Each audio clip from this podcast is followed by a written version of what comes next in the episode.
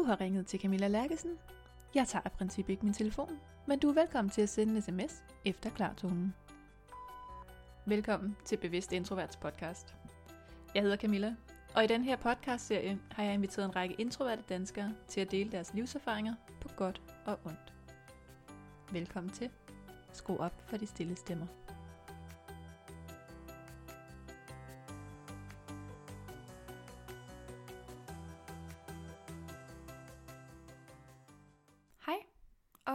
Rigtig velkommen til Bevidst Introverts podcast. Jeg vil lave den her introduktion meget kort, for du har nemlig et meget langt afsnit i vente. Til gengæld så kan jeg love dig, at det er et virkelig spændende afsnit, og vi kommer ind på introvert i et parforhold, på at have introverte børn, hvor meget skal man presse dem, skal de med på lejerskole, hvor meget skal du presse dig selv, skal du med på lejerskole, skal du sige på dit arbejde, at du er introvert? Skal du preframe det inden møderne, at du ikke siger så meget? Skal du sige det på første dag? Skal du sige det på første date? Hvor meget skal vi lave om på os selv? Og hvor meget skal vi bare acceptere og rumme, at vi er introverte? Skal vi have strategier til at gøre noget andet? Skal vi lære at være ekstroverte? Eller er det bare så fint at være helt præcis som vi er? Det er nogle af de ting, vi kommer ind på i dagens afsnit, så tag rigtig godt imod Lise August. Tak fordi du ville være med. Tak for invitationen. Og du er psykolog, og jeg har jo inviteret dig med, fordi du ved helt vildt meget om både introverte og sensitive. Og du har øh, sensitiv balance, hvor du holder kurser og øh, har skrevet en masse bøger til introverte og sensitive. Men øh, har du ikke lyst til at præsentere dig selv lidt? Jo, jeg har nok altid været øh, meget optaget af den forskel, der er mellem mennesker, og hvordan man kan få den, det bedste frem i den, i stedet for at øh, det bliver noget, som øh, skal belaste os selv og andre. Så på den måde, så kan man sige, det er nok den røde tråd i alt det forskellige artede arbejde, jeg gør. Øh, så øh, tænker jeg også, det er vigtigt for øh, i dag, at, at jeg også oplever mig selv som meget introvert på flere områder. Blandt andet så er jeg et menneske, som øh, Øh, i høj grad finder energi ved at være alene eller være ved få andre, som jeg kender godt. Det er der, at jeg lader mine batterier op. Så det er ikke sådan, at jeg ikke bryder mig om at være social. Det er nogle gange en misforståelse, der kan opstå omkring introverte træk, at man ikke bryder sig om det, eller man er bange for sociale samvær. Det er egentlig ikke det. Det er blot det, at hvis jeg skal finde energi, så øh, er det, når jeg er alene eller med, med, med få andre. Så er jeg øh, nok også øh, meget lyttende, øh, og øh, jeg ved, at jeg ikke er sådan en højrystet person, og øh, at jeg, det ser man også ofte hos, hos introverte, så øh, jeg er også ret privat, så det der med at skulle afsløre personlige ting om mig selv, det skal jeg typisk overvinde mig selv lidt mere for at gøre, end andre ville skulle gøre. Og så kan jeg typisk godt lide, når jeg skal sidde og arbejde og fokusere på noget, at jeg ikke har så mange forstyrrelser omkring mig. Hvis man var mere ekstrovert, så ville man synes, ej, hvor er det hyggeligt at sidde i et storrumskontor. Behageligt, stimulerende, og så vil det gøre, at man ikke keder sig for meget. Men for mit vedkommende, så virker det mere som sådan noget, der belaster mig lidt, så jeg ikke kommer ind i det her dybe flow. Øhm, så på den måde er der mange introverte træk, jeg kender. Og hvad med de ekstroverte træk?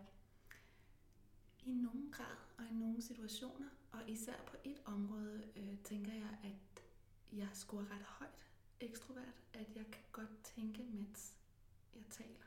Det vil være typisk introvert, at man bliver spurgt om noget, og så skal, det, så skal man bruge tiden på at tænke, inden man får sagt noget. Og der kan det jo være nogle gange, man så, hvis ikke man har et svar lige med det samme, får tænkt, jeg er intet sigende, hvad man absolut ikke skal tænke om sig selv for mange introverte, har så meget fint at sige, hvis bare lige de har fået lidt mere tid til at tænke det igennem først. Men på det område, der, der er jeg lidt begge dele. Altså jeg kan også øh, faktisk opleve, at samtaler er meget berigende, og at selve samtalen øh, bliver øh, et øjeblik, hvor jeg tænker sammen med den anden. Og der tror jeg, at jeg vil se mig selv som mere ambivert. Øh, og på det område har jeg også hørt, at jeg nok er en god sælger. Øh, der var, øh, før jeg læste psykologi, så læste jeg også antropologi og havde et rejsefirma som jeg drev sådan økologiske rejsefirma. Jeg har altid været meget idealistisk også. Ej, hvor Så ja, og, og der fik jeg at vide, at jeg var meget god til at sælge, og det har jeg også set undersøgelser af, sådan, øh, at ambiverte typisk kan være gode til at sælge, fordi de taler, de lytter også. Så jeg har nok noget der, der kunne være lidt ekstrovert. Så hvis du skal placere dig selv på det her sådan spektrum med ekstrovert i den ene ende og introvert i den anden ende, hvor tror du så, du ligger henne?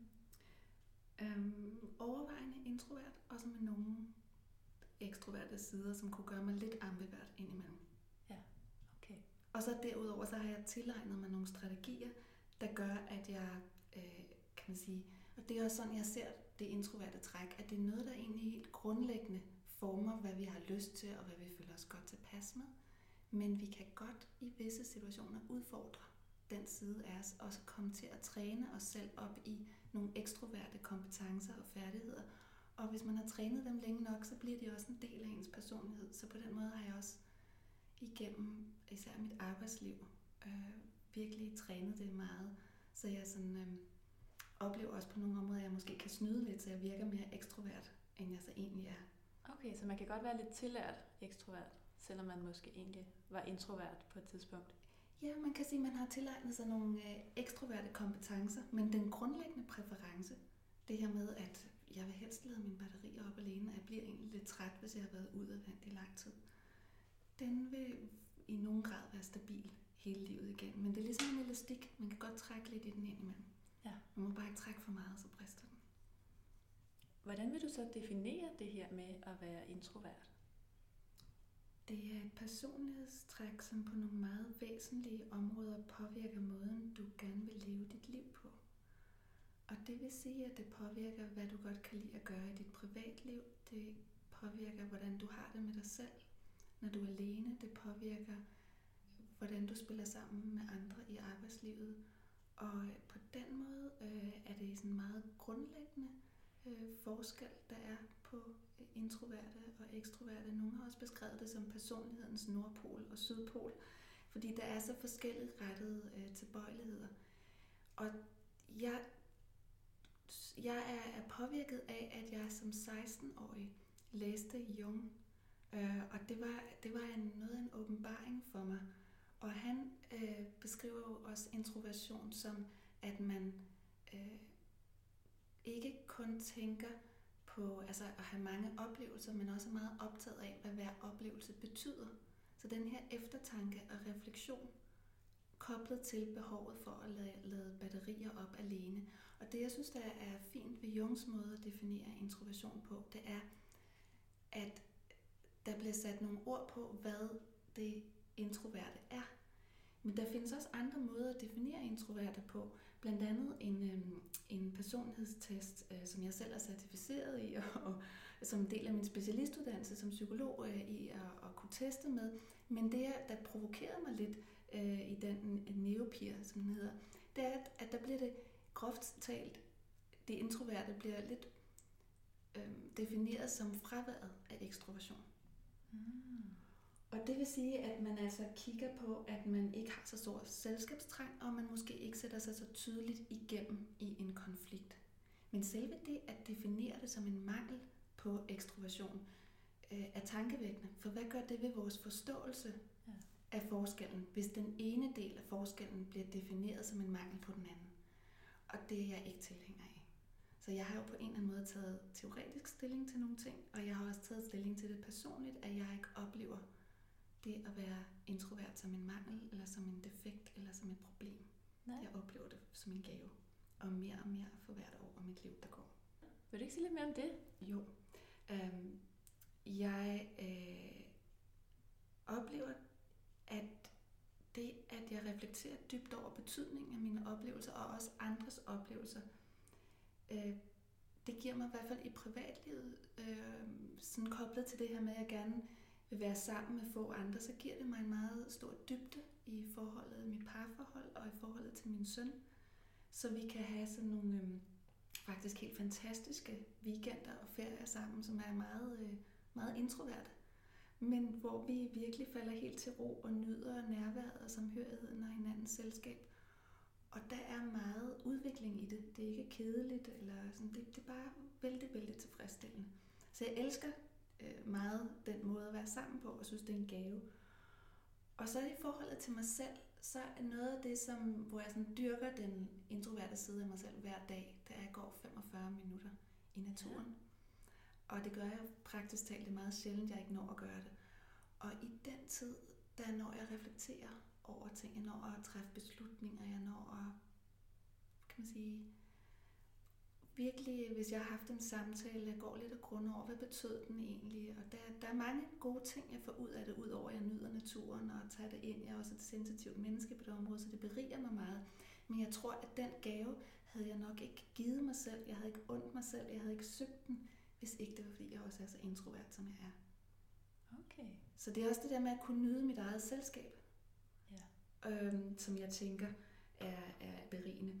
Og så i mit arbejdsliv, så er det jo en stor fordel, eftersom jeg bruger meget tid med psykoterapi i min private praksis øh, her på Frederiksberg.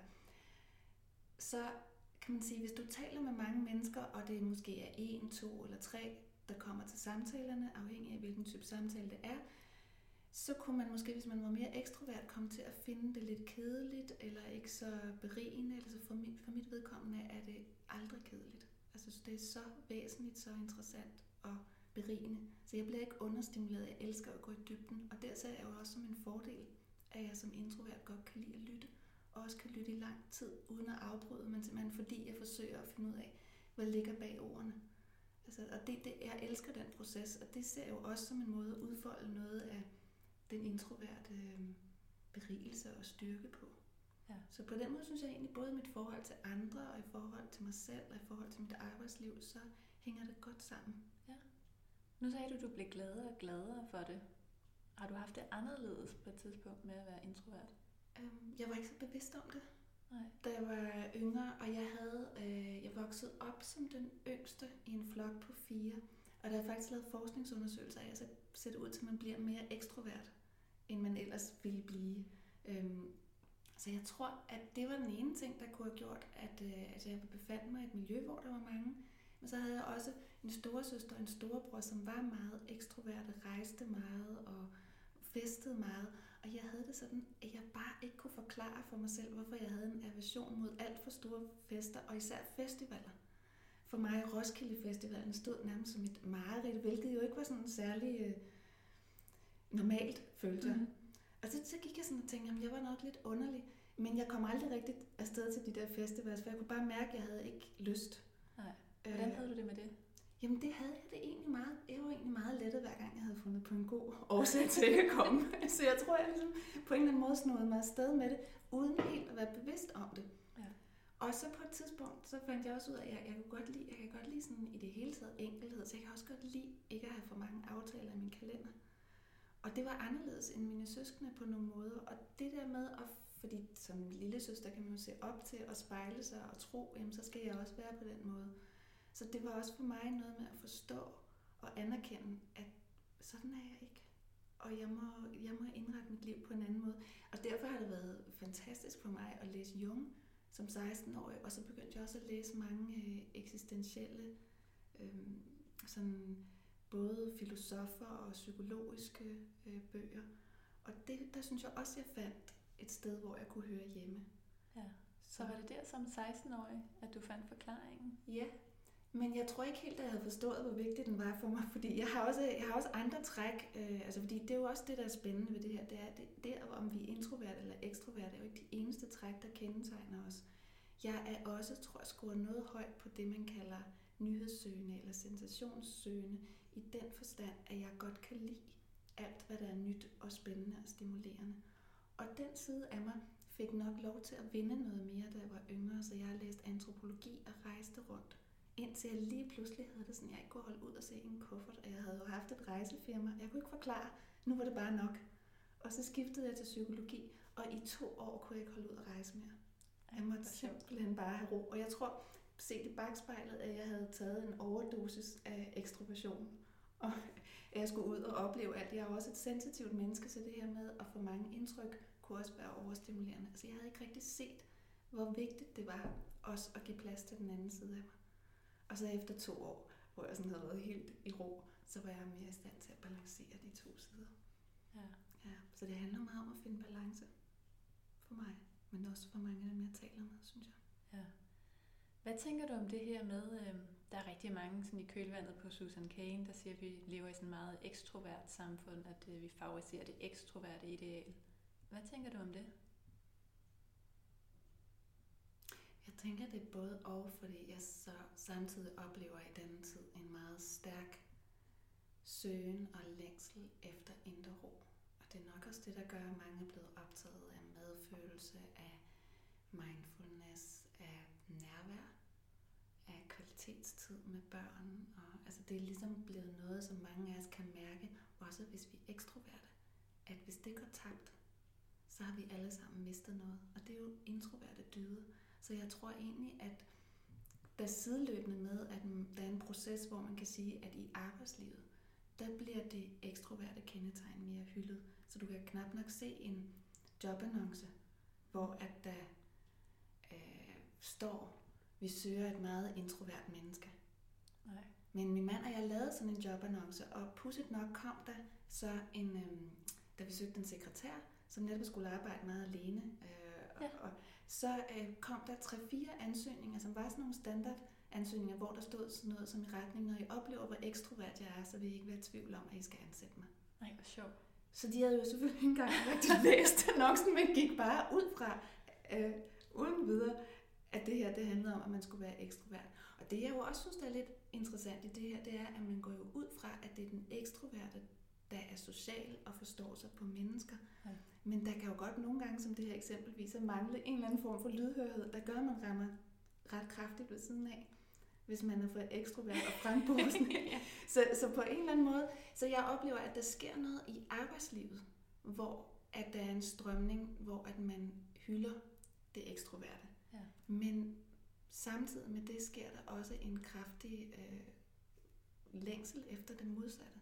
Og jeg tror, det er fordi, at vi, vi øhm, et eller andet sted skal forstå, at vi hænger ikke særlig godt sammen, hvis ikke vi har balancen af begge dele. Jeg synes, et af de værste spørgsmål, vi kan stille os selv, det er, hvilken er bedst? Ja. Fordi vi skulle hellere tænke, hvordan kan vi berige hinanden, og hvorfor er begge dele meget nødvendige? For der er jo en årsag til, at der er en genetisk variation, der gør, at der er nogle af os, der er mere øh, ekstroverte, og nogle mere introverte. Man mener jo, at det øger vores sandsynlighed for at klare os som menneskeart under forskellige artede vilkår. Så vi burde simpelthen bare være intelligente nok til at forstå, at vi er forskellige, vi skal være forskellige, vi skal berige hinanden. Men jeg, jeg tænker, at nogle steder synes jeg, man ser problemet, problemet med, at man hylder det ekstroverte. Og så er det så det meget vigtigt, det er, at de introverte skal give op der. Det kan jeg måske komme på no- med nogle bud på, hvad man kan gøre i de situationer, hvor man synes, man møder det ideal og støder ind i det og tænker, jamen, så kan jeg ikke få det her det job. At der kan være nogle veje igennem det som introvert, som jeg synes er vigtigt, man er opmærksom på. Men et andet sted, hvor jeg også er noget bekymret for det, det er i forhold til de unge. Jeg synes, jeg ser flere og flere teenager og unge, som er belastet og stresset øh, og oplever, at de nærmest ikke må blive set alene. Fordi hvis de er alene, så bliver de set som outsider og som om der er noget galt med dem. Ja, og det er jo også lidt en stereotyp, synes jeg, man kender, også fra amerikanske film og sådan noget, ikke? At det er nørden, det er den, man ikke har lyst til at være. Det er den, der læser bøger. Det er den, der godt kan lide at gå i skole. Det er på en eller anden måde et tabu at være den. Ja. Men det er jo i virkeligheden nogle meget introverte værdier. Altså hvor øh, cheerleaderen og, og sportstypen er, er dem, man hylder. Ja, og der kan man sige, at jo mere den kultur er kommet til Danmark, øh, desto mere pres kan mange introverte også føle. Og der oplever jeg, at øh, især altså som årene går, er der mange, der føler, at nu får de en større frihed til at komme tilbage til en eller anden balance. Ja. Men det er jo ikke nok, når man står og er 15 år, og får at vide, bare glæd dig til om 10 år. Vel? Nej. Det går jo ikke. altså man bliver nødt til at finde en vej til at have det godt med det. Og der taler min mand og jeg med mange unge introverte om, hvordan kan man få en, en tilværelse, der giver plads og rum og værdi til, øh, til det, man kan byde på, de kvaliteter, man har, og til det, man rent faktisk bryder sig om, så man ikke skal gå og leve som en maskepersonlighed og føle sig sådan uendeligt til stede og utilfreds. Fordi ja. det bliver man jo, hvis man lever lidt for meget ude af trit med, hvem man øh, er, og hvilke præferencer man har. Så der synes jeg, at man ser, altså på de to områder, synes jeg faktisk, at jeg ser det mest og mest bekymrende. Men jeg synes også, der er modtendenser. Og at det er, at jeg vil ikke tegne billedet for, for negativt op, for jeg synes også, der er mange, der værdsætter introverte træk. Og øh, altså, det har måske aldrig været i så høj grad som nu, inden at tage på silent retreat. Nej, det er ret fantastisk. Ja, så vi kan næsten ikke prøve, altså vi, vi har begge modsætninger. Jeg tror simpelthen, vi bliver nødt til at forstå, at vi, vi skal forene dem, og det er både de introverte og de ekstroverte. Ja. Hvad, hvad er det for nogle kvaliteter, når nu vi er udstyret med nogle kvaliteter hver? Nogle er meget ekstroverte, nogle er meget introverte. Hvad er det så, vi kan byde ind med hver især? Hvis vi har to forskellige måder at gå til verden på, så vil det vise sig i nogle øh, situationer, så er det bedste, at man søger bredt, og at man kigger på mange muligheder og har mange kontakter. Og det kan være i arbejdslivet, at det kan gavne en, når man netværker. Men omvendt, så kan man også nogle gange se, at der er opgaver, der kræver, at man kan gå i dybden, og at man kan samle mange informationer i en mere introvert proces. Og der vil man kunne se, at introverte så har nogle fordele. Og det kan også være i et parforhold, at man ser, at livet sammen bliver rigere i og med, at man får oplevelser, mange oplevelser sammen. Det vil den ekstroverte forsøge at sikre, og den introverte vil forsøge, at man også får talt om, hvad betyder oplevelserne, hvordan har vi det sammen. Og det skaber et rigere liv, at kunne både, både kunne gå i bredden og i dybden. Så er der også det her med ro, at øh, den her balance mellem aktivitet og ro er nok noget, vi alle sammen søger. Så øh, ofte er det også sådan, at modpoler tiltrækker sig hinanden. Og hvis vi kommer for meget over i den ene grøft, så kommer vi til at savne det andet. Så der er et, øh, der er et felt af berigelse, af gensidig berigelse, som vi alle sammen kan drage nytte af og få fordel ud af. Så tænker jeg, hvad, hvad er det for nogle udfordringer, du møder, når du har samtaler med introverte? Hvad er det, der kommer op i de samtaler? Hvad er deres udfordringer? Der er lige så mange udfordringer, som der er mennesker. Men hvis vi alligevel skal prøve at dele dem op, så er der nogle introverte, som kæmper med ikke at kunne acceptere de introverte træk, og som forsøger at øh, bekæmpe dem. Og det kan være i parforholdet, de bekæmper den, forsøger at leve et meget ekstrovert familieliv, eller at i parforholdet forsøger de hele tiden at være lige så socialt som deres meget ekstroverte partner, og så brænder de ud af det. Eller det kan være i arbejdslivet, at de føler, at jeg er nødt til at agere mere øh, udadvendt. Øh, for eksempel var der en kvinde, hun fortalte, at når hun sad i frokostpausen, og de andre beskrev, hvordan de havde tilbragt deres weekender. Og så fandt hun, så satte hun sig ned og kiggede for lige at se, om hun kunne sige, at hun også havde været i teatret, eller så læste hun en anmeldelse, og så lød hun, som om hun selv havde været i teatret, no. så hun kunne passe ind. Øh, eller at hun på mange områder egentlig ikke rigtig stod ved sig selv. Og det, der typisk sker, det er så, at så bliver man stresset og udbrændt, og man føler, at man mister sig selv i de fortællinger, man laver om ja. sig selv til andre, og at man mister sig selv i øh, den aktivitet, man har, altså i sin kalender, i sit liv, i de minutter, timer, dage, man har, at der er man hele tiden 3-4 skridt bagefter sig selv. Og det er en høj pris at betale for ikke at kunne stå ved, og ikke at erkende, og ikke at acceptere, at man er introvert. Så det er ligesom en gruppe. Og så er der en anden gruppe, som kan have det problem, at øhm, de i for høj grad undlader at udfordre de introverte træk. For eksempel øh, var der en, øh, en kvinde, jeg talte med, som øh, beskrev en tilsvarende situation med at sidde i frokostpausen, og de andre talte om, øh, hvad de havde lavet, og så kunne hun finde på at sige, at hun havde siddet, i, øh, hun havde siddet hjemme, og hun havde læst en bog. Og det synes hun altså var meget øh, sjovere men hvor hun på en eller anden måde fik gjort andre forkert og helt nægtede at gå ud af sin egen bekvemmelighedszone. Ja. Og lidt tænkte, men så er det bare de andre, der er noget galt med. Øh, så det kan være en version, hvor man bliver i sit eget introverte træk, og måske er den øh, årsag opfattes af andre som mindre fleksibel. Hun blev faktisk sendt til mig, fordi hun blev anset for at være en vanskelig person no. på sin arbejdsplads. Okay. Så de ville gerne have, at jeg kunne øh, hjælpe hende til, fordi hun var faktisk meget dygtig også at kunne bidrage med noget, men, men hun havde simpelthen sociale problemer, ja. fordi hun øh, ikke rigtig kunne komme andre i møde. Så man kan også stivne i sine introverte sider, og, og nogen kan også have det sådan, at de ikke kommer ud med de kvaliteter, de har, og udtrykker dem til andre. Blandt andet var der en kvinde, der efter et foredrag fortalte mig, at hun havde haft en ekstrovert kæreste, og som var faldet for, at hun var introvert og kunne øh, tage ham med i naturen og gå, samt, øh, gå, gå og have dybe samtaler. I kunne høre øh, stillheden sammen. Og, mm. Men det gav hun op i den relation. Hun, hun ved tilbage, så, så hvor at hun øh, på en eller anden måde øh, kom til at øh, opgive noget, hvor hun ikke rigtig fik udtrykt sig selv ordentligt. Øh, og i den forstand, så blev hun mere og mere ensporet. Øh, og, og lukkede sig selv mere og mere inde. Så det var på en eller anden måde sådan en, en skamfølelse over det introverte, der gjorde, at hun ikke rigtig kom ud øh, med den, hun var længere. Og det kan man også se på arbejdspladser, hvor nogle gange så øh, kan man se introverte, der lukker sig inde i en eller anden form for skamfølelse, som gør, at de så ikke holder et oplæg, at de ikke øh, netværker, man bliver stående på sidelinjen, fordi man føler, at der er noget galt med mig, og måske bliver lidt ængstelig for, hvordan bliver jeg mødt af andre, og så lukker man sig inde i den grund. Ja. Så hvad, hvad skal man gøre for eksempel på arbejdspladser? Skal man sige, skal man fortælle, at man er introvert, eller at man er udfordret på at holde oplæg, eller skal man bare gøre det alligevel? Generelt er min anbefaling at prøve at holde personlighedstræk øh, ude af dialogen i en vis grad før man i hvert fald har sikret sig, at måden personlighedstræk bliver omtalt på og behandlet på, er etisk.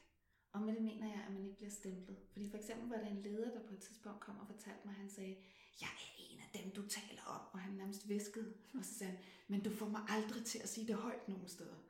Fordi hvis jeg siger, at jeg er introvert, så vil man tænke, at jeg ikke kan være god som leder. Ja. Han var rigtig kompetent. Men, og som han sagde, den bedste lønforhold, jeg har fået, var ikke en for lønforhold. Det var, at jeg var enkeltpersonskontor. Men ja. han havde set, at i hans branche, det at sige, at man var introvert, det var simpelthen no-go. Og det var ikke kun som leder, det var også sådan, han arbejdede inden, øh, altså for PR og marketing. Ja, så det kan godt være lidt farligt.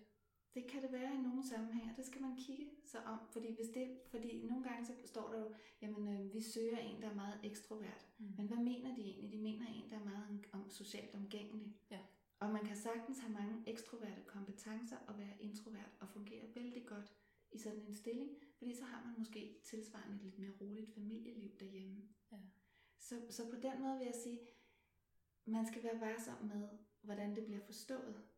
Og det er man jo ikke altid selv herre over, så det er en god idé lige at aflæse konteksten. Og nogen fortæller også, at de, når der har været lavet personlighedstest, er meget opmærksomme på, hvordan de besvarer de spørgsmål, og besvarer dem ikke helt ærligt. Fordi okay. de ved, at kulturen øh, er øh, omkring introvert, øh, det at være introvert er tabubelagt. Ja. Men er det ikke så, også en, en del af det at få det sådan aftabuiseret? Jo, hvis vi og der skal man, det, det er lige præcis der, der skal man gøre op med, med sig selv, at min opgave er auto, aftabuisere det her, eller er det en opgave, jeg vil have andre om? Ja. Fordi hvis man har nogle andre mærkesager, man egentlig er mere optaget af, så kan det nogle gange være mere hensigtsmæssigt, at man ikke siger, at jeg er introvert, men i stedet siger, øh, jeg øh, foretrækker at kunne øh, formulere mig skriftligt på nogle områder, fordi der synes jeg, at mine argumenter går klarest igennem. Eller det kan være, at man siger, når jeg skal holde oplæg, vil jeg gerne have god forberedelsestid, fordi så får jeg et bedre resultat. Mm. Sådan at man får formuleret de øh, vanskeligheder, man oplever, de præferencer, man har på en måde, som gør, at man ikke får diskvalificeret sig selv. Fordi det kan betyde noget i forhold til ens mulighed for forfremmelse, det kan betyde ens mulighed for, hvilke projekter får man lov at være med i, og så videre, og så videre. Og hvis man nu har en god sag, som man øh, er meget optaget af, så kan det være lidt ærgerligt, at man, fordi man vil aftabuisere de introverte træk, så bliver hæmmet der. Altså jeg, jeg, jeg er i hvert fald nået til et punkt, hvor jeg ikke synes, at der er nogen, der har oplysningspligt. Ja, okay. Men at jeg støtter introverte, og jeg går jo selv frem som introvert, ja. og står ved, at jeg har introverte træk af en årsag, fordi jeg mener, at vi på den måde kan skabe et brud med nogle tabuer, og kan styrke hinanden. Så mit eget eksempel viser jo, jeg jo, at det kan man godt gøre, og det synes jeg er fint. Præcis. Men jeg vil ikke dermed sige, at det er alle andre forpligtet til os. Fordi jeg kan nemlig se nogen, der ellers kommer ind i en konflikt, og nærmest føler, at de skal sige det. Og det er meget stressende for dem, og der er ingen grund til at pålægge dem yderligere stress. Nej. Så det, er, det vil jeg sige, det er et meget personligt anlæggende, og det må man, der må man ind og vurdere i den konkrete sag, hvad der er mest gavnligt for den enkelte. Fordi for nogle introverte er det allerbedste, de kunne gøre, det var at fortælle det, og opleve at blive mødt med respekt, og at øh, det bliver integreret på en god og værdig måde for alle parter, og alle får det bedste ud af det. Og gid, det var sådan, det var alle vegne, men det har jeg ikke set. Nej. Og fordi jeg ikke har set det, så synes jeg også, det er fornuftigt at advare. At Ja, sige, prøv lige at tænke dig om, prøv lige at se, hvilket miljø du er i. Ja. ja, for jeg har faktisk selv oplevet, at det var virkelig rart at få det sagt.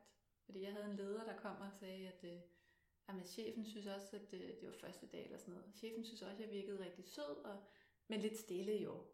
Og så siger hun, men det sagde jeg til ham, det er man jo første dag. Og jeg tænkte, altså, what you see is what you get. Det bliver ikke anderledes. Det er ikke fordi det er første dag, det her. Og der var det faktisk rart lige at få sagt, det, øh, altså, det skal du nok ikke regne med, bliver så meget anderledes. Og der kan man se, hvad gjorde der forskel for dig, at du fik sagt det? Jamen det gjorde den forskel, at jeg ikke øh, prøvede at være noget andet. Altså fordi lige der, der nåede jeg lige lidt bange for, om jeg overhovedet ville passe ind, hvis det allerede var blevet bemærket, at jeg var lidt stille, og hvis det allerede var sådan forventet, at det bliver nok bedre, eller det er nok bare fordi det er første dag. Altså så lige få tjekket ind fra start og sagt, det, altså det er ikke noget, der bliver anderledes. Mm. Så, Mm. og det, at hun så siger, jamen, nej, nej, men det er også fint. Så behøver jeg, så har jeg ligesom på en eller anden måde forventningsafstemt, så jeg ikke føler, at jeg skal være noget andet. Og det er, det, det er et af de eksempler på, hvor godt det kan være. Mm. Så jeg er ikke egentlig sådan ude på at, at skræmme nogen sådan fra det, eller sige, at man absolut ikke skal. Jeg tror bare, at vi skal bruge dømmekraften Ja, helt klart. øh, for hver enkelt. Men det gav også noget sådan i forhold til møder, fordi jeg kunne godt se, at jeg var ikke øh, den, der bød mest ind. Og så fordi jeg jo havde taget hul på dialogen, så havde jeg mulighed for at komme og sige, jeg kan godt selv se, at jeg får faktisk ikke budt vildt meget ind. Og øh, hvis det er noget, der generer jer, eller hvis I sidder og tænker, at det er frustrerende, så må I rigtig gerne sige til. Så jeg vil gerne arbejde med det, men, men jeg ved godt, at det kommer til at tage lidt tid. Mm. Og jeg har brug for at vide, hvis, hvis I sidder og bliver sådan irriteret over, at jeg ikke gør det. Ja, Fordi der, er- det er der ingen grund til, at vi sådan bliver irriteret over, uden at tale om det. Fordi jeg er godt med på, at det er jeg ikke så god til. ja.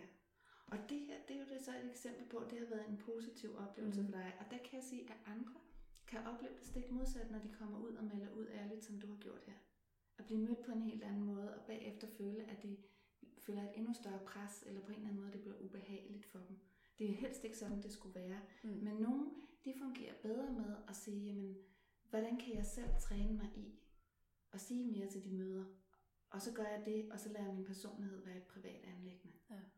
Ja, det kunne man også. Øh, så, så, og så kan det være sådan noget, som at man for eksempel vender sig til at, at sige, okay, jeg bliver nødt til at tale højere, jeg bliver nødt til at, at have lidt øjenkontakt, jeg siger noget mere, jeg forbereder mig inden og træner, hvad jeg skal sige, og bruger en, en række strategier for simpelthen at åbne op til møderne. Og så kan det godt være lidt trættende i starten, men så efter et stykke tid, så finder man ud af, at det er så en rutine, og jeg kommer ind i den, og det finder et leje. Ja. En introvert kvinde, hun sagde for eksempel, hun havde fundet sig godt til rette i, op, i rollen som hende.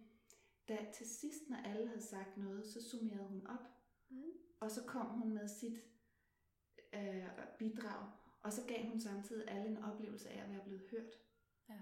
Øh, men en anden introvert mand, han sagde, at han var nødt til at sige noget inden for de første fem minutter, fordi ellers så ville han blive fanget i rollen som stille. Ja. Så det er, sådan, det er meget individuelt, Ja. hvad, hvad jeg ser virker for de enkelte. Så tænker jeg sådan noget med, hvornår er det, vi skal lære at komme på banen.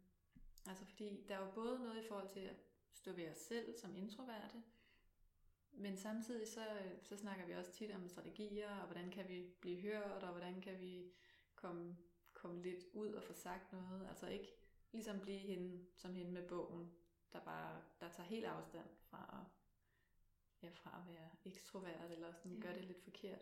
Ja, og det er et meget vigtigt spørgsmål, som alle introverte skal stille sig selv. Og det er, hvis jeg har et vigtigt budskab, hvorfor skal jeg så holde det for mig selv? Ja. Altså hvis det er, jeg kan huske på et tidspunkt kommer der en kvinde, hun er afdelingsleder, og så siger hun, hele min afdeling har en meget stille funktion. Mm. Så vi bliver overset i hele organisationen. Og hun var ellers ikke typen, der brød sig særlig meget om at stå frem og sådan sælge sig selv. Og det kan man typisk også se for introverte, at man er ikke den, der kan lide at gå ud og sådan for beskrive alle sine egne øh, fordele. Og, altså det er en af grundene til, at, at noget af det mest sådan, øh, efterspurgte, vi har, det er en liste med 20 fordele for introverte. Fordi det er alle introverte vil bare gerne vide, hvad er det for fordel, og hvordan kan jeg formulere den, mm. som, som har været meget øh, efterspurgt. Men det, det hun så gjorde, det var, at hun satte sig ud over sig selv. Fordi hun tænkte, det her, det gavner mig selv, og det gavner hele min afdeling. Ja. Så de gange, hvor man har et eller andet, der er vigtigt, en vigtig sag, der er vigtig for en selv, der er vigtig for andre, så kan det jo give meget mening at gøre det. Nogen kan også sige, at det er meget meningsfuldt for mig at få en lønforhøjelse. Jamen så er det også vigtigt for mig at kunne artikulere alt det, jeg står for, og komme frem. Fordi man, man har lavet undersøgelser, hvor man har set, at introverte også generelt ikke bryder sig særlig meget om konkurrence. Ja. At, øh, at ekstroverte øh, ser det ikke som noget, så, som er lige så negativt, men introverte kan opleve det. Så det kan også betyde noget i venskaber.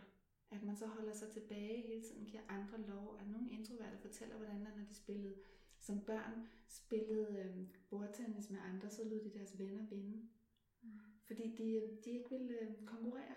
Ja, okay. Så der er sådan en eller anden form for, øh, det er det samme, de genkender hos sig selv i voksenlivet, men så får de også holdt sig selv tilbage. Så det er der noget omkring at tage plads nogle gange, hvis man har noget godt at bidrage med. Øh, og jeg tænker det også i parforholdet, at hvis man for eksempel har børn, og er to i familien er, er introverte, og det er mest de ekstroverte, der kører løbet, så kan den introverte partner og det introverte barn blive rent helt over ende og være meget stresset, og når man så bliver stresset, så bliver man typisk også sådan med lidt kortere lunde, eller man har bare ikke lige så godt humør, og så siver den dårlige stemning ud mm. til partneren, og hvis det er børnene, så spreder det sig også hurtigt i familien, og så kan det være meget kærligt at stå mere frem og tillade sig selv at fylde noget mere og tage plads. Og det er der, hvor man skal prøve at tænke lidt over, om man ikke også gavner både sig selv og andre ved at gøre det. Og i givet fald, så skal man, øhm, så skal man tage springet. Selvom det giver lidt ind i, og selvom man kommer ud af sin bekvemmelighedszone. Ja.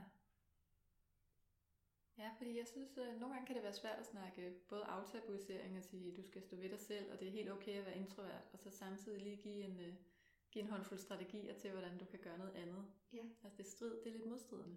Ja, og hvordan vi sørger for, at det er, at det er etisk, altså at der ikke er noget helt galt med at gå i gang med at lære de strategier. Det er virkelig ved at spørge sig grundigt, hvad er min motivation? Er det, at jeg forsøger at kurere mig selv for noget, som jeg oplever som en defekt og et handicap og en hemsko? Mm. Fordi så tror jeg, at man, hvis man svarer lidt ja på det, og kan genkende det lidt, så kunne man risikere at komme til at begå vold mod sig selv. Ja. Så hvis du gør det her, fordi du mangler respekt og accept, så kan du faktisk komme til at bringe dig selv længere væk fra dig selv for hver eneste ny strategi, du lærer. Ja. Så det er meget din indre motivation, du skal kigge på, for at kunne afgøre, hvornår er det, du skal øh, tilegne dig nogle strategier. Og hvornår er det, øh, at du skal faktisk øh, sige stop. Nu har jeg lov til at være, som jeg er.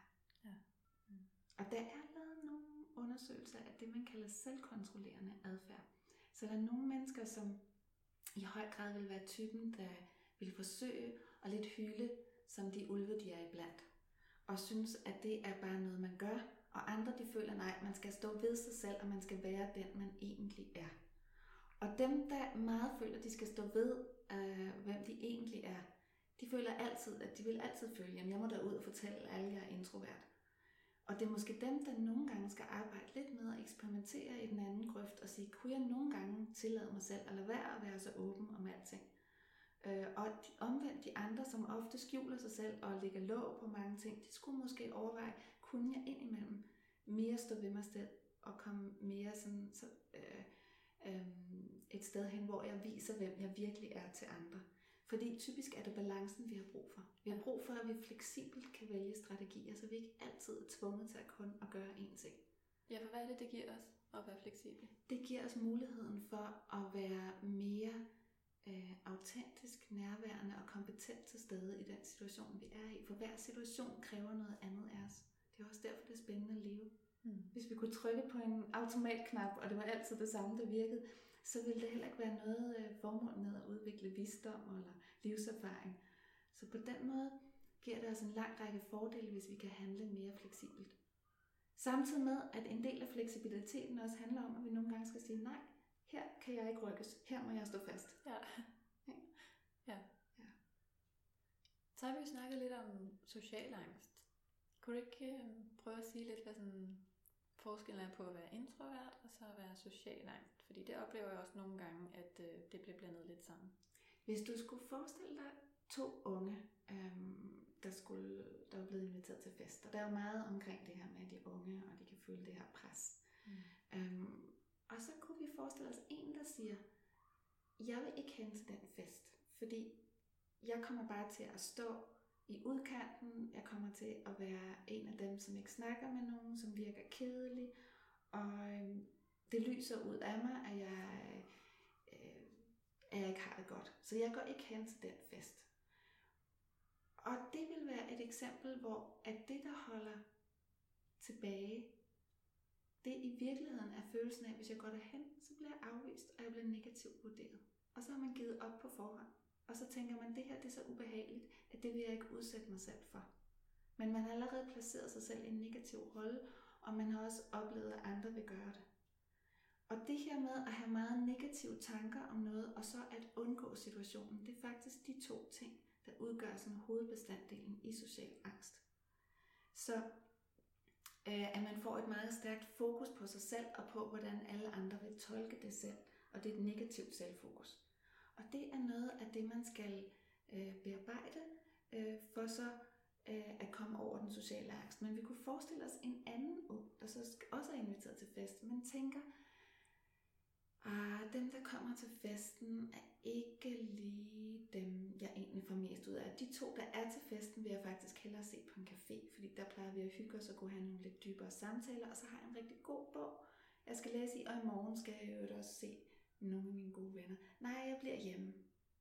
Det er, det er fordi, at der har vi en introvert præference, men vi har ikke et problem socialt med andre. Mm. Vi har mere at gøre med en, der sådan bevidst vælger, hvor er det, jeg bedst kan lide at møde de mennesker, jeg holder af. Og hvilke mennesker vil jeg gerne omgås. Men det er ikke angsten for andres negative vurdering, der holder en tilbage. Det er mere lysten til at være hjemme med den bog, og til at møde andre på en anden måde. Og der skal vi være meget øh, opmærksomme på, hvad er det, der afholder os fra at gå ud i bestemte øh, aktiviteter. Nu nævnte jeg en fest for de unge, men det kunne også være, at man skulle holde en tale til en konfirmation. Mm. Og man har faktisk meget, meget lyst til det for sit barns skyld, men man holder sig tilbage, fordi man er bange for, hvad øh, onkel Per tænker. Ikke? Mm. Og så skulle man faktisk sige, at det er da vigtigere, at jeg får øh, givet mit barn et budskab på den her dag, end det er, hvad onkel Per tænker. Ja. Så, så, og så skal man overvinde den sociale angst. Og så tænker jeg, øh, er der ikke også mange situationer, hvor man måske egentlig er lidt bange for, hvad de andre tænker, men ligesom forventen til, at jeg har ikke lyst alligevel. Det er slet ikke min scene, det der. Mm. Så man kan snyde sig selv. Ja. ja. så man kan godt prøve at lave en liste over de 10 forskellige måder, man snyder sig selv på. Fordi selvfølgelig, hvis du har angst for noget, så vil du være tilbøjelig til at køre på lidt benægtelse. Altså du lader som om du ikke har det. Forsøger bare på alle mulige måder at komme væk fra det. Fordi det jo er ubehageligt at konfrontere angst. Ja. Så det er bedre at øh, ikke at snyde sig selv, og sætte i øjnene og så sige, okay, jeg har faktisk det problem, men jeg venter lige med at konfrontere mig selv. Fordi det behøver jo heller ikke at være sådan, at bare fordi du erkender, at du har, at der er et sted, hvor skruen trykker, at du så skal kategorisere dig selv som en, der behøver absolut gå ud og eksponere dig for alt med det samme. Det kan også være, at man siger, at jeg er faktisk bange for, hvad der sker, hvis jeg holder den tale, eller hvis jeg holder det oplæg. Og lige nu er det ikke en god periode i mit liv, til at jeg skal give mig selv den ekstra mm. udfordring. Det må jeg tage om halvandet år. Hvis der er alt muligt andet, der presser sig på, og som er endnu vigtigere inden. Det kan det jo godt være i et liv. Men det er bedre, at man ved, hvor man har sig selv, end at man går og snyder sig selv. Men hvordan spotter man det? Det må også være svært. Ja, og jeg tror også, at det kan være svært, fordi at man kan godt se, at man kan have angst på forskellige domæner. Sådan så, at nogen for eksempel ikke har det fjerneste problem med at holde en tale. Men hvis de befinder sig i en uformel situation, f.eks. til en reception, og de skal smalltalke, så kan de virkelig føle, at de er på dybt vand. Ja. Øh, og at, men hvis rollen er klart defineret, intet problem. Eller hvis de får at vide, at de skal sige noget til et møde, øh, og det skal være et oplæg om noget bestemt, de har arbejdet med, som skal orientere de andre. Intet problem, men problem, hvis man bare skal tage ordet. Så det er det, at den sociale angst kan vise sig i nogle situationer og ikke andre. Eller en kvinde, jeg øh, på et tidspunkt øh, havde et terapiforløb, hun havde intet problem på sit arbejde, men i forhold til sociale øh, relationer, veninder, og i forhold til at få en kæreste, der var hun meget, meget øh, usikker og havde angst. Så det kan jo også snyde os, fordi vi måske nogle gange ser, at jeg kan jo godt på et område, og så er man ikke så opmærksom på, at man kunne have noget social angst på et andet område. Så, øh, så det er noget med at kigge på, jamen, kigge nøje på de områder, hvor du har ubehag, og så spørge dig selv, har jeg meget negative forventninger til det? Er jeg meget fokuseret på, hvordan jeg fremstår i mine egne og andres øjne? Forsøger jeg at undgå det her, fordi jeg har givet op på forhånd? Men vil jeg i virkeligheden blive rigtig glad? Sådan inderst inde og synes, åh, oh, hvor skønt, hvis jeg havde lært at mestre den her situation. Ja. Fordi hvis det er sådan, det er, så kan det være meget meningsfuldt at komme igennem angsten, og så tænke, okay, der er en fase, hvor det ligesom når et frø skal spire, at det gør meget, meget ondt lige at, altså at springe ud og begynde at vokse i den retning. Men efterhånden, som man har fået flere og flere erfaringer, så er det som om, at så vokser der en eller anden smuk plante eller et eller andet flot træ op. Mm. Man skal prøve igen og igen. Man skal lade det vokse, og man skal ikke forvente, at første gang går det godt. Så noget af det, der nogle gange også holder en tilbage, det er, at man tror måske, at man ikke kan ændre den erfaring. Og her er der noget meget vigtigt, man skal sige til sig selv, og noget meget vigtigt som forældre skal sige til deres introverte børn, det er, prøv igen. Giv dig selv muligheden, hver gang du skal ud af det, der er din comfort zone, hver gang du skal ud og gøre noget, der er mere ekstrovert, så giv dig selv muligheden for at prøve mange gange, for jo mere du vender dig til det, desto lettere kan det blive, fordi så er man simpelthen rolig, og man har opnået en vis grad af ekspertise, som man så kan hvile i. Og på den måde kan man godt som introvert komme til at holde meget af at holde oplæg, eller komme til at være glad for at smalltalke, hvis man har trænet det tilstrækkeligt. Men man vil så bare se, at man kan ikke komme til et punkt, hvor at man gør det uafbrudt. Man vil have brug for pauser. Og det er der, det introverte slår igennem. Altså kan man i noget tid, men man er så også nødt til at holde en pause, og til gode se den grundlæggende præference, man har for lidt ro og fred. Ja.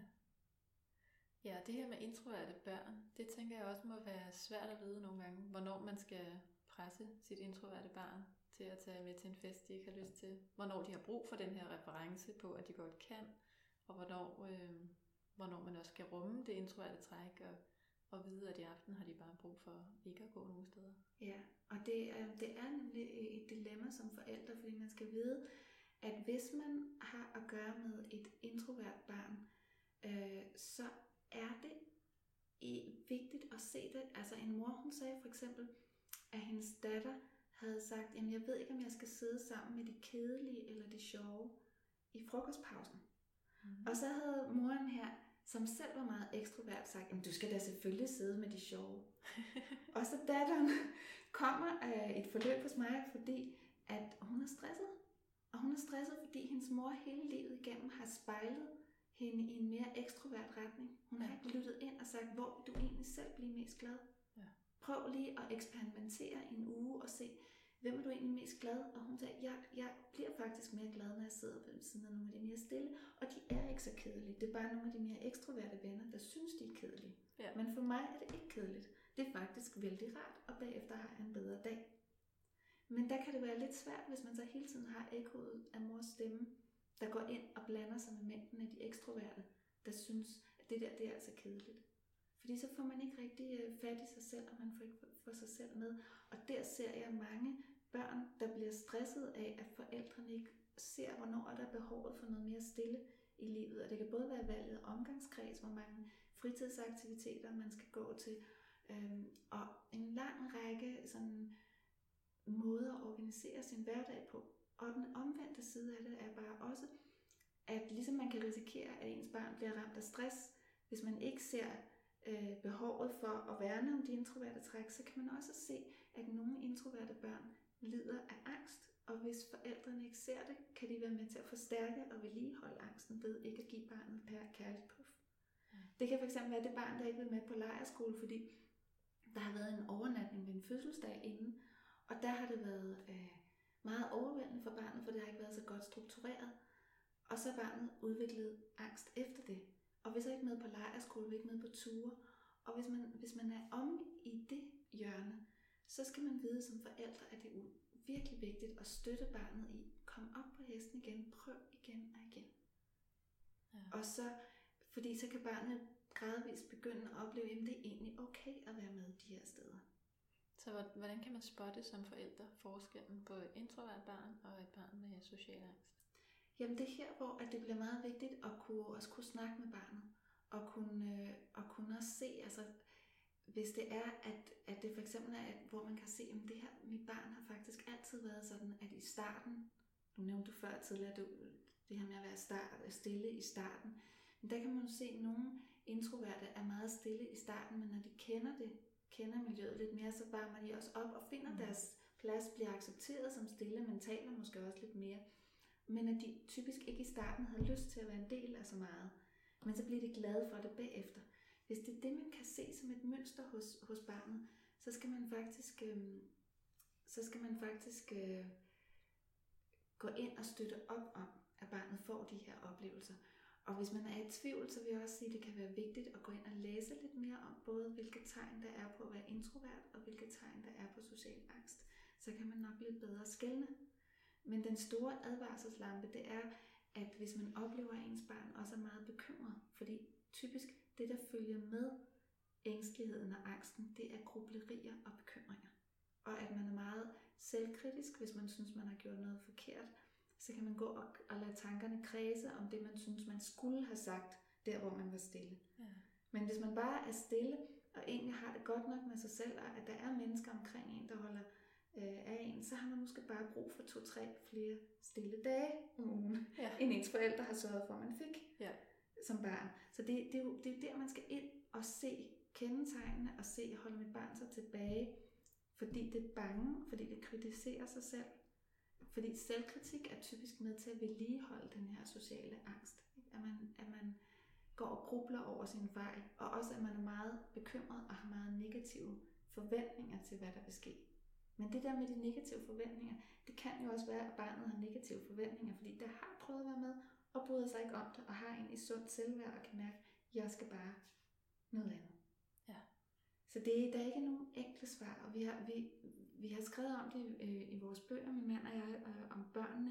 Vi synes, det er så vigtigt, hvordan forældrene også ser det introverte og værner om det introverte og ikke forsøger at kurere det. Ja. Fordi ellers så kan det barn komme til hele resten af sit liv og have svært ved at tage vare på sin introverte side. Fordi det er jo det, det har lært i barndommen. Ja. Og omvendt er det også meget vigtigt at få konfronteret angsten. Fordi den kan også ride en som en mare og gøre, altså gør, at man føler, at man er i en form for et fængsel, og man egentlig længes ud, længes ud efter at prøve at være med andre på en anden måde, der er mere fri og ikke med det her begrænsende selvfokus. Ja. Der er der en kæmpe gave at have forældre, der kan hjælpe en til at løsne det. Og hvis man så står som voksen og tænker, hov, jeg kan se mig selv i en af de her to kategorier, så skal man prøve at tænke, hvordan kan jeg være en god voksen nu for mig selv? Hvordan kan jeg tage vare på det, jeg så ikke lærte som barn?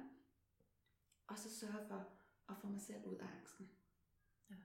Og det kan man starte med at læse om det og få noget mere information og prøve noget af det af. Og hvis man kan mærke, at jeg kommer ikke videre, så opsøg professionel hjælp og komme ud af det. Der er ikke nogen grund til at lede af det resten af livet. Og der, jeg ser jo også nogle gange nogen, der kommer til mig og siger, at de er introverte og vil have hjælp til at lære at leve med det. Og så viser det sig, at når de har været igennem en angstbehandling, så, så er de mere i retning af betydeligt ambiverte, måske endda ekstroverte. Nå, og så har der været en social angst, ja. der simpelthen har, har givet indtryk af introvert. Ja. I en så høj grad, at personen selv har, har været overbevist om at være introvert. Ja, hvor vildt. Det må også være ret utroligt at opleve selv. Ja. Altså tro, man er introvert, og så, så kommer derfra faktisk være mere ekstrovert. Ja. Men det der i virkeligheden har holdt tilbage, det er simpelthen en indre forurening af selvkritik og ængstelighed og bekymringer. Mm. Så der er så meget at vinde ved at arbejde med at slippe de bekymringer om, hvad der skal ske i sociale situationer. Og her tror jeg, at der er noget for introverte at, at kigge på i forhold til, hvis man har været i nogle situationer, hvor, ligesom du nævner her den første dag på arbejdet, det blev, mær- blev bemærket som noget negativt at være stille. Ja. Hvis man har bidt mærke i nogle af de negative vurderinger fra andre, eller man er blevet vurderet negativt i sin familie, eller nogle venner, eller på andre måder, så kan det jo godt være, at det er nogle af de situationer, der har sat sig lidt fast i ens system. Og som så gør, det kan også være, at man altid har været den, der ikke har sagt så meget i timerne, og hele skolegangen øh, igennem har fået at vide, at du skal sige noget mere. Ja, den er også klassisk. Ja, og hvis det så er, at mange af de situationer, hvor man ikke har sagt noget, og egentlig havde noget på hjertet, altså det, det har sat sig i en, så kan det godt være, at den sociale angst egentlig kommer fra, at der har været alle de her negative vurderinger, mens man i begyndelsen egentlig havde det meget godt med det. Men, men, men der kan det jo godt være der, hvor man som introvert nogle gange kan mærke de her negative sociale vurderinger, og muligvis så det skred, der er sket i samfundet hen i retning af, altså da vores bedste mødre var i vores alder, så ville de jo være blevet anset for at være velopdragende, hvis de var stille. Velopdragende ja, og hensynsfulde, og de ville skrive dybe vers til hinanden i deres poesibøger. Ja. Der ville jo ikke være noget problem. Men i dag, der mangler du gennemslagskraft og sociale kompetencer, hvis du forholder dig stille til tingene. Ja, du er frygtelig kedelig. ja, og det vil sige, at, at, øh, at spørgsmålet er, om der er flere introverte, der har fået social angst af kulturelle årsager. Åh, oh, det er interessant. Ja, tror du, der er det? Jeg mener, det vil være meget ensidigt ikke ja. at forestille sig, at kulturen indvirker på vores egen forståelse af, hvad der er psykisk sundt og hvad der er psykisk sårbart. Ja. Og så kan man spørge sig selv, om det er derfor, øh, at vi ser stigende grad af angst, eller om det er fordi, at øh, forældrene ikke har tid nok til at være sammen med deres børn, så de ikke får nok sociale kompetencer. Men jeg tror, vi skal tænke, at det er et fletværk af mange årsager. Men at selvfølgelig præger kulturen og de kulturelle tabuer og værdier, de præger os også. Ja. Hvilke gode råd har du til introverte, der føler sig lidt begrænset af det her personlighedstræk? Ja, når man føler sig begrænset. Hvis du føler, at det er et problem, og du selv har svært ved at acceptere det, så prøv at spørge, om det er fordi, du befinder dig sammen med andre, der har meget svært ved at acceptere det. For jeg har typisk oplevet, at den, som har det problem, altså hvis du har det, så kan det være, fordi du har en partner, eller har haft en forælder, som har haft meget svært ved at acceptere den begrænsning, som den, der kunne ligge i det introverte. Men hvis man har været omgivet af mennesker med med accept og respekt, så vil man ikke i samme udstrækning have svært ved at acceptere det. Det er en ting, man kan undersøge, fordi det vil være lidt ærgerligt, hvis det egentlig er en lille side af en selv, og så en meget stor side af nogle andre omkring en, der gør, at man synes, at man ikke kan, øh, kan, kan, altså kan acceptere det og, og kan holde af det, men primært ser det som en begrænsning. Det er den ene side. Den anden side er, at så må man også ind og kigge på at forstå, hvad kan jeg reelt ændre, og hvad kan jeg ikke rigtig ændre ved mig selv? Fordi det, der ligger i ikke at øhm, acceptere begrænsningen, så man tænker, at det her det er en begrænsning for mig, så er det faktisk meget fornuftigt at acceptere den, fordi hvis du accepterer den, kan du tage højde for den. Så kan ja. du planlægge dit liv og sige, jeg bliver nødt til at kigge på det, og nogle gange er det måske en begrænsning for mig, der ville være ting, hvor jeg kunne ønske, at jeg ikke var så introvert, og jeg måske bare kunne tale, mens jeg tænkte, ligesom de ja. ekstroverte kan. det ville være så skønt. Ja. Og, og så sige, at det må jeg sørge over. Fordi i accepten ligger der en sorg, men der ligger også en afklarethed. Sådan er jeg nu engang. Og så kommer det næste spørgsmål. Givet at jeg er sådan her, givet at det er en begrænsning, hvordan kan jeg så bedst muligt håndtere den? Hvordan kan jeg få det bedste frem i mig selv og i den begrænsning? Så kan man kigge på, hvilke andre gode, skønne muligheder er der i de introverte træk. Lad mig blive beriget af dem, og det kan give en noget trøst, men man kan også prøve at kigge på, hvordan bliver jeg bedre til at håndtere de her svære situationer for mig. Og, og så er det jo igen, at det begynder at give mening at lære de her strategier, fordi man hviler på en basis af noget accept, og måske også, at man har været igennem en soveproces, hvor man sådan må sige, jamen så blev jeg ikke sådan, som jeg helt havde ønsket, hvis jeg bare selv havde kunne vælge mine gener og mit opvækstmiljø. Ja. Det gjorde jeg altså ikke. Men, øh, Hvad så? Skal jeg sørge over det resten af mit liv? Skal jeg være i krig med mig selv resten af mit liv? Det er ikke det værd. Altså der vil jeg virkelig sige til dig, hvis du genkender det, så slip øhm, vreden og selvkritikken og den manglende accept, og så kig på det åbent øh, og med, øh, med indsigt og visdom, og så prøv at få det bedste ud af det. Fordi det bliver meget sjovere. Ja. Jeg har set alt for mange stressramte introverte, som har været martret af selvkritik, som har været martret af ærgelser over de her begrænsninger, og det nytter ikke noget. Hvad nu, hvis, øh, hvis vreden faktisk ikke er rettet mod dig selv, men måske en lille smule imod det, det samfund, vi lever i? Altså, fordi jeg møder også mange, der er enormt frustrerede, og altså, synes, det er faktisk lidt uretfærdigt. Altså, det er ret frustrerende og uretfærdigt, at verden er indrettet til ekstroverte. Ja, så hvad gør man med en uretfærdighedsfølelse, ja. øh, som gnaver inde i? Ja. Øhm, og når man kigger på jobannoncerne, kan man jo også opleve det, ved jeg. Og, altså en kur, den har jeg brugt i mit eget liv. Altså det er, jeg tænker, at jeg synes, det giver mening at, at ytre sig. Mm-hmm. Og, øh, og prøve at påvirke samfundet til en mere nuanceret øh, dialog omkring det, en mere nuanceret måde at forholde sig til forskellige personlighedstræk på. Så det kunne være noget, man engagerer sig i at gøre verden mere introvert venlig. Og verden behøver ikke at være øh, hele verden. Det kan være den lille verden, man befinder sig i. At man kan tage nogle skridt, sådan så at man i stedet for at lade den her negative følelse gnave ind i, bliver positivt optaget og engageret i, hvordan for jeg skabte nogle gode rammer for mig selv, og muligvis også for andre introverte. Og nogle gange er det bare for en selv, og det kan være meget meningsfuldt, fordi det, den selvkærlighed kan løsne op for så meget godt, og, og frigive ens ressourcer til både at være der mere for sig selv og mere for andre. Andre gange så kan vi også vælge at sige, at vi gør det for vores børn, vi gør det for øhm, noget, nogen i vores arbejdsliv. Det kan være vores kolleger, det kan være, hvis vi arbejder med mennesker, det spreder sig til andre. På den måde øhm, tænker jeg, at det er altid mere nyttigt at have et konstruktivt formål. Fordi det retter vores opmærksomhed og vores fokus i en retning, der giver os mulighed for at handle og agere. Men at gå og være sådan pint af en uretfærdighedsfølelse uden rigtigt at gøre noget, det bliver ofte bare en byrde. Ja. Så jeg tror, det er bedst at tage stilling til det. Altså går du med den følelse, så prøv at tage stilling til, hvad vil jeg gøre, hvad kan jeg gøre?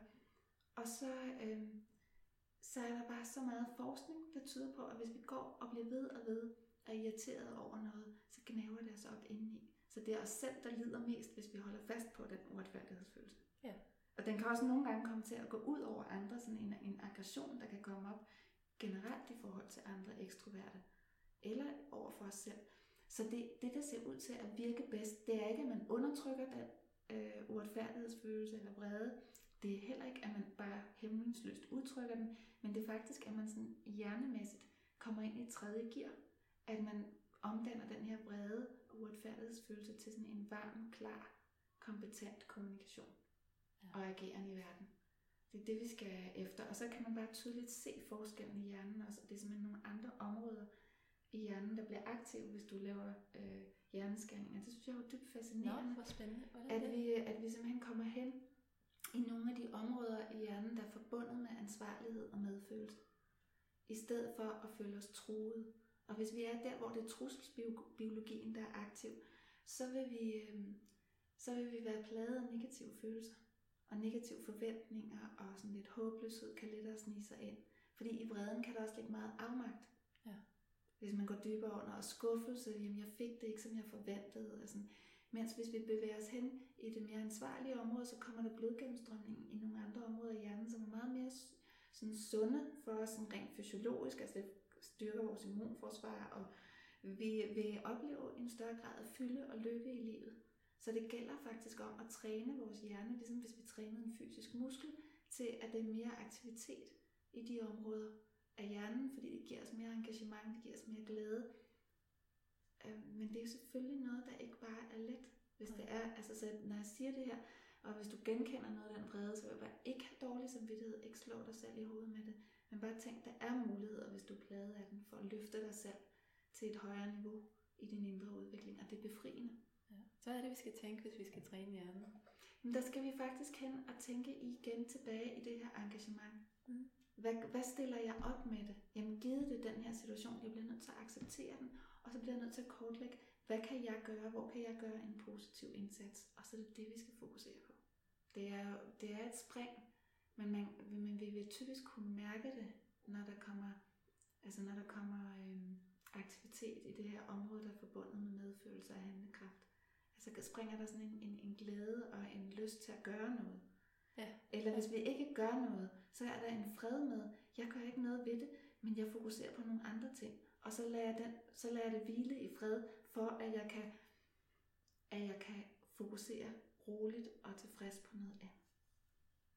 Og hjernen træner du også ved, at øh, altså, ofte ofte tænke på ting og gøre ting på en måde, der ikke forstærker vreden, men mere forstærker den del af dig, der øh, accepterer tingene og har handlekraft. Så når jeg siger acceptere tingene, så er det jo ikke sådan, at man nødvendigvis, øh, hvis man kan se, at der foregår noget på arbejdspladsen, hvor at de introverte bliver overhørt, så kan man netop vælge at sige, det skal jeg sætte en stopper for. Det vil jeg ikke være med til. Ja. Ikke? Så det er jo ikke bare, men, men at man ser det i øjnene, og så gør noget ved det, hvis man kan. Og hvis man ikke kan, så bliver man også nødt til at acceptere det. Fordi ellers så vil det hele tiden ligge og nage. Spændende. Udfordrende, men spændende. Ja. Og hvis vi ikke udfordrer os selv, så vokser vi heller ikke så meget. Altså man kan så spørge sig selv, om det er mest udfordrende at vokse på de her måder, eller om det er mere udfordrende hele tiden at gå og mærke den her uretfærdighedsfølelse, og så nedenunder er der typisk skuffede forventninger og afmagt. Ja. Øh, og, og det giver os ikke glæde. Og så er der noget, der også kan være vigtigt, det er at søge aktivt miljøer, hvor vi kan mærke, at vi bliver accepteret, og der er plads til øh, at være sådan. Så man kan, altså nogen siger, at det er jo simpelthen en Guds gave til introverte, at der er så meget kommunikation over nettet. Ja. Yeah. Eller at det er øh, fantastisk, at, øh, at være sammen med bestemte andre mennesker, som også kan fortælle, at jeg har bare valgt en meget stille sommerferie, hvor jeg havde tid og ro, eller nogen tager på retreats nytårsaften, og andre, der gerne vil sidde i stillhed og tænke over, hvordan livet øh, går, og hvad, hvad jeg har en mål, altså som gerne vil dybden og ikke vil til en stor fest. Og så kan man møde andre, der har det på samme måde, og som også forstår, jamen når vi har snakket sammen et stykke tid, så skal vi også lige have lidt ro. Ja. Eller som godt kan lide, at her er der mange pauser i samtalen, og som ikke oplever, at det er ubehageligt med de pauser i samtalen. Så det er også at søge nogle ligesindede, som gør, at man kan finde fred ved sig selv og finde ud af, at det er jo ikke alle steder, det er uretfærdigt. Øh, der er også nogle mennesker i verden, der faktisk er meget retfærdige, og det kan jeg glæde mig over. Ja. og, og nyde og, og, og opleve. Så vil man også se, der kommer gang i den her oplevelse af samhørighed og tryghed og indre ro, som er utrolig sund for vores hjerne. Ja, så det er faktisk en kombination af, at vi skal både udfordre os selv, men vi skal også finde de her steder, hvor vi har nogle ligesindede. Ellers kan det blive meget hårdt at være ja. introvert, hvis vi hele tiden skal udfordre. Og hvis vi hele tiden føler, at vi skal være fremme i skoene, oplyse andre og gøre en masse selv, øhm, så kan man også bare nogle gange føle, at man holder det der aldrig op. Ja.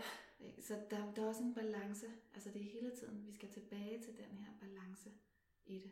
Og noget af det, jeg tror er meget vigtigt, det er at få fjernet selvkritikken. Øhm, for jeg oplever også, at nogle af dem, der er mest vrede, det hænger sammen med ofte en eller anden form for selvkritik. Sådan så noget af det vreden også kan udspringe af, det er, at man føler og oplever, jeg er ikke god nok, som jeg er, fordi samfundet diskvalificerer mig. Ja. Og hvis man føler, at man ikke er god nok, så vil man føle, at jeg har også et behov for at forsvare mig selv. Ja. Og så kommer man i en angrebs- og en bebrejdelsesgear. Men hvis det var, at man slap følelsen af at være forkert, og sagde, det er okay, at jeg er, som jeg er, jeg har det okay med det, så ville man måske ikke være lige så vred. Ja. Så sådan er det utrolig spændende, hvis vi har noget vrede at kigge på. Hvad er egentlig vredens rødder? Og hvis man kan give sig selv en rodbehandling, ja. så, finder, så, finder, så, så finder vreden ikke længere vej. Og så kan man roligt sige, at jeg synes, det her det er uretfærdigt, og øhm, jeg har fred med mig selv, og jeg gør de og de ting. Jamen, øhm, jeg er løbet til at få spørgsmål. Er der noget, jeg ikke har fået spurgt dig om, som du godt kunne tænke dig at sige noget om? Øh, I parforhold synes jeg, det er vigtigt som introvert at forstå, at din partner vil kunne føle sig afvist, når du er stille, når du har fået et spørgsmål og bare sidder stille og ikke hurtigt svarer tilbage, så vil partneren kunne føle, jeg svæver i den blå luft, min partner er ikke engageret, min partner er ikke interesseret. Eller hvis du har brug for at trække dig, så kan det opleves som en afvisning. Og det, er, det, det kan være meget godt at bygge nogle broer der, og virkelig få, få talt med din partner om, hvordan er I forskellige, i hvilke sammenhæng, så man ikke tager det personligt, så det ikke bliver noget med, at de personlighedstræk, der er, kan komme til at betyde, at man bliver i tvivl om kærligheden, eller ikke kan få, eller ikke kan få kærlighedslivet til at fungere så godt, som det ellers kunne. Ja. Fordi i den bedste verden, så forstår man hinanden, og beriger hinanden, og støtter hinanden, og lærer noget af hinanden. Men nogle gange, når vi er stressede, så kan det ske det modsatte. Så kan vi misforstå hinanden. Vi kan komme til at føle, at vores partner er forkert, eller vi selv er forkerte. Vi kan begynde at bebrejde hinanden. Og så sidder begge parter fast i rollen som forkert. Ja. Og det er meget berigende at få løst det, i stedet for at kigge, hvordan er vi forskellige, og hvordan får vi noget, noget godt ud af det. Øh, og det kan også være sådan nogle ting som, altså meget forskellige præferencer, hvordan, hvordan, øh, hvordan vil man gerne øh, fejre sit bryllup? Den introverte, man vil måske bare fejre brylluppet øh, ved en eller anden sømandskirke i Skotland, ja. der hvor der er meget forblæst og stille, og det kun er du og jeg, og den ekstroverte vil gerne have 200 mennesker til en fest. Ja, hvad gør man der? Hvad delen gør man der? Det, det, det er lige præcis her, hvor at man skal så tænke, at hvis begge parter er meget forskellige, altså et par, jeg talte med, de gjorde begge dele. Okay.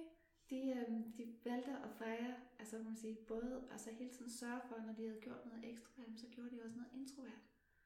Og så kunne det godt være, altså på dagen tror jeg, de valgte selve øh, brylluppet, hvor alle var med, men så valgte de også noget meget stille tid til ja. at, at, at kunne være introvert sammen på den måde, som den introverte havde drømt om. Ja, det var fint. Og så var det ligesom det, at det ikke blev bare, altså deres liv blev ikke bare på den enes præmisser. Øh, og det, det, øh, altså det, det, der går det ikke altid. Man kan ikke altid lave et kompromis. Det kan man også nogle gange. Nogle gange kan man sige, at så kommer der 80 til festen i stedet for 200. Og ja. det er jo ikke Skotland. Og så har man det ok med kompromis, men nogen siger også, at det bliver for halvkvalt. Altså jeg har nogle gange brug for simpelthen at komme helt ud i det hjørne, hvor jeg er virkelig glad, og det har min partner også. Og så kan man i stedet gøre det, at man gør både det ene og det andet ja. fuldt ud indimellem. Men nogle andre gange, så laver man måske et kompromis. Ja. ja. Det må også være hårdt altid at leve i et kompromis. Ja, og, og, og, det man så også bliver nødt til at gøre, det er nogle gange at give sin partner fri. Og så sige, at jeg må give min, altså hvis man nu er meget jaloux anlagt, og man så også er introvert, så kan partneren jo føle sig frygtelig hæmmet, hvis partneren er ekstrovert. Så bliver man nødt til at tage ansvar for, at jeg har altså valgt at leve med en ekstrovert partner. Jeg bliver nødt til at give mulighed for, at, at min elskede kan pleje sit sociale liv. Ja. Og forstå, at min elskede er altså ikke lige så introvert, som jeg er. Altså den, den der forståelse af, hvor, hvor er jeg må give min kæreste plads. Øhm, men omvendt, altså, så, så det, er sådan, det, det er hele tiden den her, øhm, sådan at kunne se, hvad har min partner brug for, og hvad har jeg selv brug for, og hvordan kan vi få tilfredsstille det behov. Ja. Der er ikke noget galt med nogen. Hvornår skal man øh, begynde at snakke introvert og ekstrovert i øh, datinglivet? Er det første date, man lægger ud med det? Nogen lægger ud med det første date. Men det, man kan gøre også, det er at snakke om, hvilke ting, aktiviteter kan du godt lide. Mm. Og hvis den anden siger, at jeg kan godt lide at rejse, så prøv at høre, går rejsen altid til Storbyer, eller er det en vandretur i Nord-Norge? Mm. Hvor man ikke møder nogen meget lang tid, så har man et pejlemærke ja. i en eller anden grad. Øh, spørg, hvilke aktiviteter, er det meget holdsport, hvis den anden siger, det er sport, eller er det sådan en individuel sportsgrene, hvor den anden... Altså, kan man få, så kan man pejle sig ind på det. Men der er så meget andet end vores personlighedstræk, der kendetegner os. Så vi skal heller ikke for meget tænke, altså det er jo nogle gange det, der sker, når vi først er blevet optaget af det, så kan vi tænke alt i introvert, ekstrovert. Ja. Men der er så meget andet. Et af de rigtig gode spørgsmål at stille partneren, det er, hvis man ikke lige spørger om det første date, så er det lige så stille at finde ud af, hvordan er forholdet til moren og faren. Fordi den måde, som partneren behandler sin mor og far på, har en meget stor betydning for ofte, hvordan partneren vil behandle dig på. Nå, okay. Så, så der kan være, altså det, noget af det allervigtigste, det er faktisk den tilknytning, man har haft til sine forældre. Er den tryg, eller er den utryg? Og hvis man har haft problemer til en eller begge forældre, så kan det være meget mere afgørende for, hvor lykkelig man bliver i parforholdet, end om man er introvert eller ekstrovert. No. Så, det, så man, skal ikke, man skal ikke stige sig blind på det som den eneste faktor. Altså man skal, man skal prøve at tænke på mange ting, for hvis man har at gøre med en, man dater en, som altid har været op, meget op at skændes med sin mor, så kan det godt være, at der går to måneder, og så begynder den person at lægge op til, at du hele tiden skal skændes. Ja. Fordi det er den kommunikationsform, der er hjemmevandt, som ja, man så bare fører videre. Så der er så meget andet end vores personlighedstræk, vi skal forstå os selv og hinanden ud for. Så jeg har det med som en af mange brikker i det smukke puslespil, det er at blive forelsket. Ja. Og, og, og, og få en, en partner og, og elske. Ja. Jo, og vi bestemmer heldigvis ikke selv, hvem vi forelsker os i. Nej. Men vi kan godt vælge, vi kan godt blive klogere end vores forelskelse, hvis vi altid er tilbøjelige til for eksempel at forelske os i nogen. Altså det kan for eksempel være, livshistorien kan jo godt spille ind i den forstand, at for eksempel en introvert kvinde, jeg talte med, hun havde haft en meget introvert mor, og faren, som altid havde syntes, at moren var for kedelig, og havde været utro. Og moren, som af den grund var meget ked af det, og ofte spiste for meget. Og den kvinde var jo tilbøjelig til at vælge ekstroverte mænd, som syntes, at hun var kedelig, og blive forelsket i dem, ja. indtil hun valgte at blive forelsket i nogle andre. Ja, okay. Så man kan godt nogle gange spørge sig selv, de forelskelser, jeg har, er de egentlig sunde for mig? Den type jeg bliver tiltrukket af. Er det mm. den rigtige type, eller skulle jeg prøve at være klogere end mig selv, og blive til, tillade mig selv at blive tiltrukket af nogle af dem? For hun sagde, de andre synes jeg jo er kedelige. Men da hun så havde valgt en af de her såkaldt kedelige mænd, og fandt ud af, at hun faktisk var meget mere glad, ja. så oplevede hun, at hun havde måske ikke den der sådan angstfyldte dieren, som hun før havde taget for forelskelse. Men hun fik en meget mere rolig type af kærlighed, der voksede frem. Og mærkede en anden form for forelskelse. Så det kan man jo godt kigge på som et tema, altså hvor ens personlighedstræk nogle gange væver sig ind i ens livshistorie på en mærkelig måde, der betyder noget for hvilken type partner man vælger, eller hvilken type chef man bliver for længe hos, osv. Mm. Ja.